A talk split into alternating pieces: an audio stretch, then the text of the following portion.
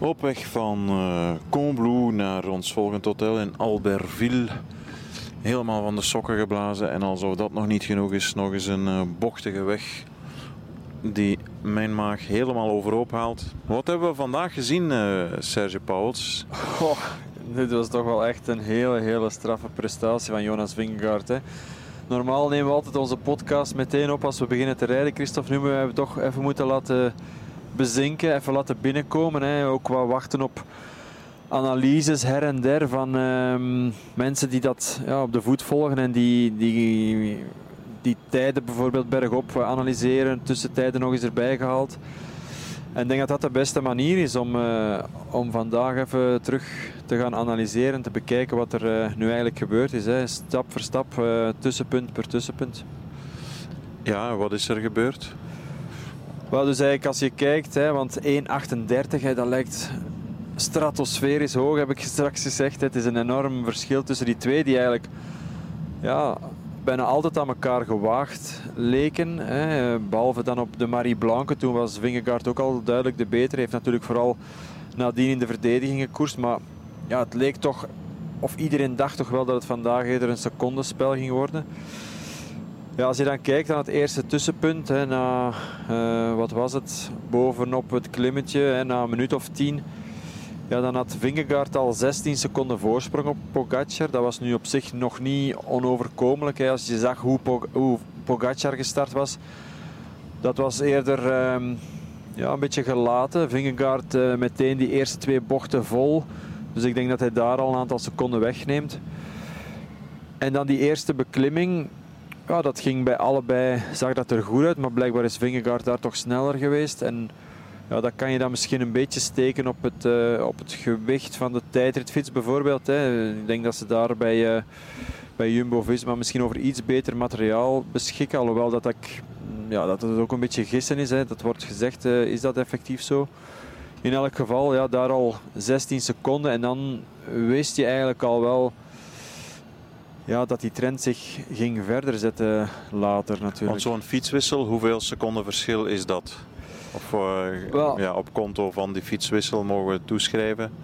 Van well, het verlies je, van, van één, uh, ja, één en zoveel? Er, er zijn, dat is moeilijk echt te berekenen. Hè. Hij gaat natuurlijk daarvoor gekozen hebben omdat, eh, omdat die tijdritfiets van, van Colnago waarschijnlijk iets te zwaar is. Hè. En dat zal wel de reden zijn waarom hij daarvoor gekozen heeft. Ik denk dat die wissel op zich wel... Uh, de wissel zelf, puur de wissel, zal 10, 12 seconden zijn.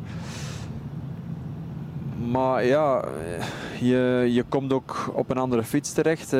Die houding is anders. Ik heb dat zelf ook een aantal keer uh, gedaan in mijn carrière. En ja, dat snijdt echt je benen af. Hè. Ik, ik, heb op voorhand gezegd dat ik ja, na de verkenning geen voorstander was om, om het te doen. En bij Jumbo-Visma hebben ze het niet gedaan. Uh, Pogacar als een van de weinigen wel. Um, maar ik denk dat, je daar wel, um, dat hij daar zeker 20 tot misschien wel 30 seconden verliest. Niet alleen de wissel, maar dan ook ja, het, het ritme dat gebroken wordt. Um, die benen die op een andere manier draaien dan die eerste 20 minuten in die tijdrit. En dat heeft hij echt niet goed verteerd. Kijk, we zijn nu in deze ronde van Frankrijk bezig uh, met een secondenspel, of waren dat alleszins, hè, echt aan elkaar gewaagd. Als je ook teruggaat naar de Tour van vorig jaar, de twee tijdritten, Proloog en dan Rocamadour.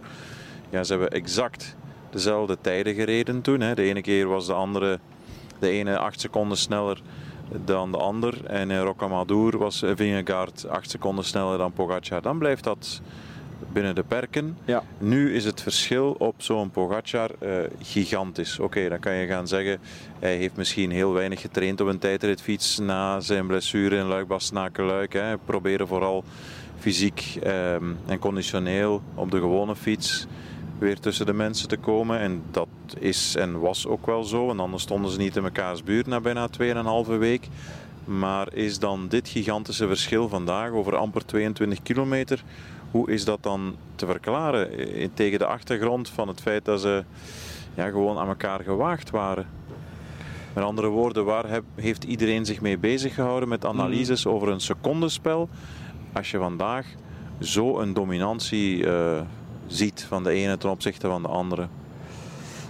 Ja, dat, is inderdaad uh, waar, Christophe. We hebben heel vaak uh, we hebben dat moto-incident uh, rijkelijk besproken en, gezegd en gehoopt van ja, laat ons vooral hopen dat die Tour straks niet beslist wordt in Parijs met een aantal seconden. Want ja, dan gaan we altijd allemaal refereren naar dat, naar dat moto-incident op de Jouplan. We hebben gedacht van ja, als het straks binnen de 10 seconden verschil is, ja, gaat Pogacar misschien wel meesprinten op de Champs-Élysées. Ja, ik denk dat we daar nu wel van, van mogen terugkeren. Um, nu terug naar die dominantie van Vingegaard. Ik heb al het eerste deel tot aan het eerste tussenpunt, uh, tussenpunt uh, besproken. Dan in het tweede deel, dat is dan het stuk afdaling en het stuk vlak. Um, ja, daar loopt Vingegaard nog eens 16 seconden uit. Nu, dat was ook wel duidelijk te zien op de beelden dat zijn bochtentechniek veel beter was dan die van Pogacar. Um, die afdaling was maar een kilometer of 5, 6, maar wel constant uh, een kronkelende weg. Om de 200 meter een bocht naar rechts, dan weer naar links. Uh, we zagen snelheden tot boven de 80 km per uur bij Vingegaard en hij ging echt wel beter door de bochten. Dus ja, dan zit je al met een verschil van meer dan een halve minuut aan de voet van die Code d'Omancy. Um, ja, en dan heeft uh, Vingegaard er nog eens een halve minuut bijgelapt. Oké, dan zit je wel met die wissel. Hè. Uh, de Code d'Omancy zelf, een goede twee kilometer. En daar zie je dan dat Pogacar maar de vierde tijd rijdt vandaag. Hè. De eerste tijd was voor uh, Ciccone, die een heel andere strategie had vandaag. Want die wilde voor de bolletjes trui gaan en voor puntjes voor die bolletrui door gewoon rustig te starten. Heeft dan van fiets gewisseld naar een lichtere fiets. Heeft dan vol die beklimming van 2,5 kilometer opgereden. En hij was drie seconden sneller, eigenlijk maar drie seconden sneller dan Vingegaard moet je zeggen. Uh, Adam Yates was daar een seconde sneller dan Pogacar. Dus ja, dat was op zich al wel een, uh, een, een veeg teken voor, uh, voor Pogacar dat hij daar niet... Um, de tweede tussentijd bijvoorbeeld of de derde tijd kon, kon halen. Um, maar dan het grootste verschil vind ik uh, haalt uh, Vingegaard in die laatste 3,5 kilometer of 4 kilometer die aan 5, 6 procent uh, omhoog liepen na die Code d'Omancy, maar eigenlijk de uitloper daarvan. En daar gaat hij nog een keer een halve minuut uitlopen op Pogacar, die daar echt wel aan het werken was op zijn gewone fiets. Vingegaard op, nog altijd op zijn tijdritfiets. Um, en ik denk echt dat, uh, ja, dat, dat daar um, Pogacar echt een fout heeft gemaakt van, um, van op de gewone fiets te gaan rijden. Want ja, daar, daar was duidelijk, dat zei ook Tom Dumoulin, hè, op, een, op een, alles wat onder de 7% is, kan je gewoon met een tijdritfiets sneller rijden. Er zijn eigenlijk nog weinig parcoursen of je moet echt een hele steile klim uh, klimtijdrit hebben waar je met een gewone fiets sneller rijdt. En, um, ja, dat was denk ik echt wel een, een, fout van Pogacar om, om daar te kiezen voor, uh, voor de gewone fiets. Ja. Is deze prestatie nog grootser, indrukwekkender, fabuleuzer dan die van Pogacar op La Planche Belfi tegen Roglic? Dat vind ik wel eerlijk gezegd, ja. Um, ik kan me nu niet meer de, de tijdsverschillen herinneren exact van, van toen.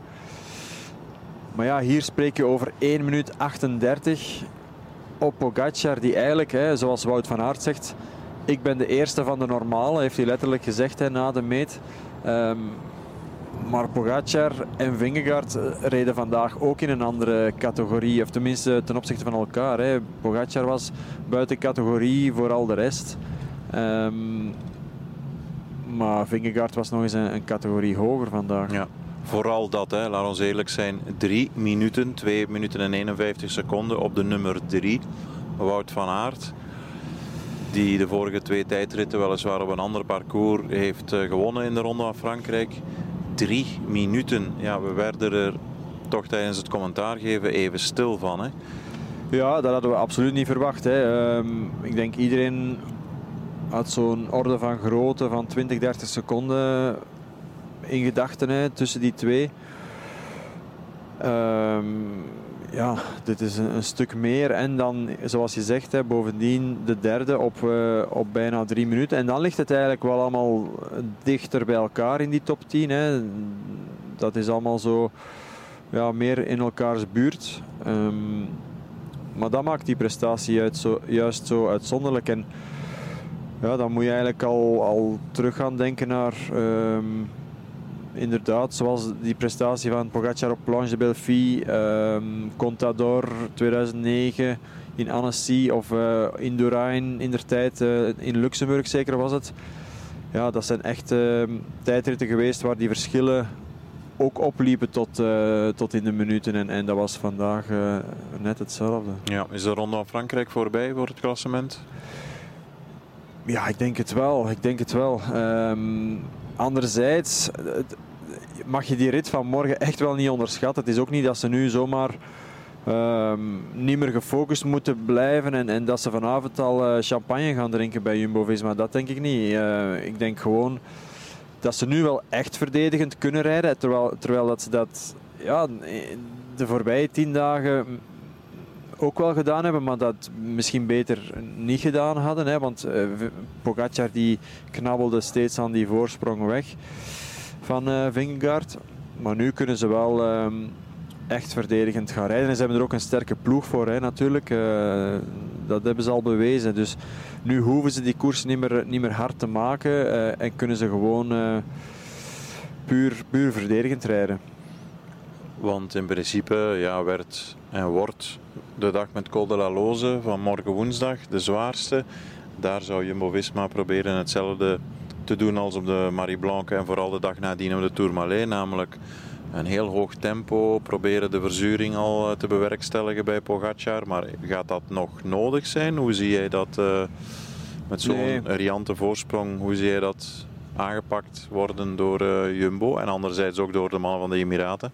Nee, ik denk, ehm, ik denk dat Jumbo echt verdedigend ehm, gaat rijden. Hè, zoals ik zeg. En daarom niet meer echt eh, heel hard tempo zal rijden. Of, of misschien wel een ontsnapping laten wegrijden en, en daar zich niet veel zorgen om maken.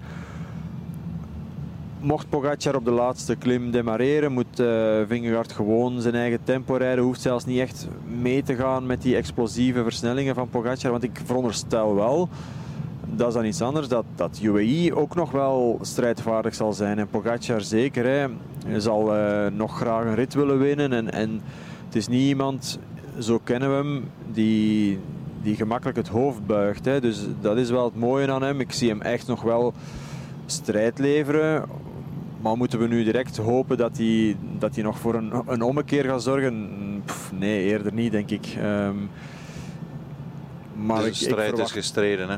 Ja. ja, alhoewel, ik moet eigenlijk wel zeggen, en voor de Tour heb ik, eh, heb ik wel de uitspraak gedaan van als je aan de vooravond van eh, de Vogezenrit eh, twee minuten voorsprong hebt in het klassement, dan mag je eigenlijk nog niet op, je, op je lauweren gaan rusten. En, en ja, vandaag zijn we natuurlijk enorm onder de indruk van die prestatie van Vingegaard. Maar anderzijds, vorige week, de dag na de Marie Blanque, waren we ook wel eh, verrast dat, dat de rollen toch omgekeerd waren. Dus we mogen en we moeten toch altijd nog een klein beetje hoop hebben dat, het nog, dat er nog iets of wat van spanning kan zijn. Want stel je voor ja, dat Pogacar morgen toch nog eens wegrijdt en, en er weer een half minuutje afdoet. Hoe gaan we ons dan voelen? Ehm, dat, is het, dat is het mooie wel aan, aan, eh, aan iemand als Pogacar, dat hij wel nog strijd zal leveren en, eh, tot, tot in Parijs. ja. We zijn op weg nog altijd naar eh, Albertville. En een eh, lelijke rotonde. Met aan de linkerkant iets dat lijkt op een elektriciteitscentrale. En linksomhoog is het richting Col de la Forclasse. Mooie herinneringen. Eh, nee, die heb ik in de koers niet zo vaak opgereden, denk ik. Maar we zijn wel daarnet eh in eh Flumet gepasseerd. Hè. Dat is dan De waar, waar we morgen inderdaad uh, Ja. naar beneden gaan komen. Dan moet ik altijd terugdenken aan eh, die enorme solo van Floyd Landis. Hè. Dat was hier in dit eh, landschap. Cormet de Roseland zit er ook morgen in. Dan eh, moet ik terugdenken aan Johan Bruneel die daar in de afzink ging in 1996. Dat is het decor van de rit van morgen. Dankjewel, Serge Pauwels. Met plezier.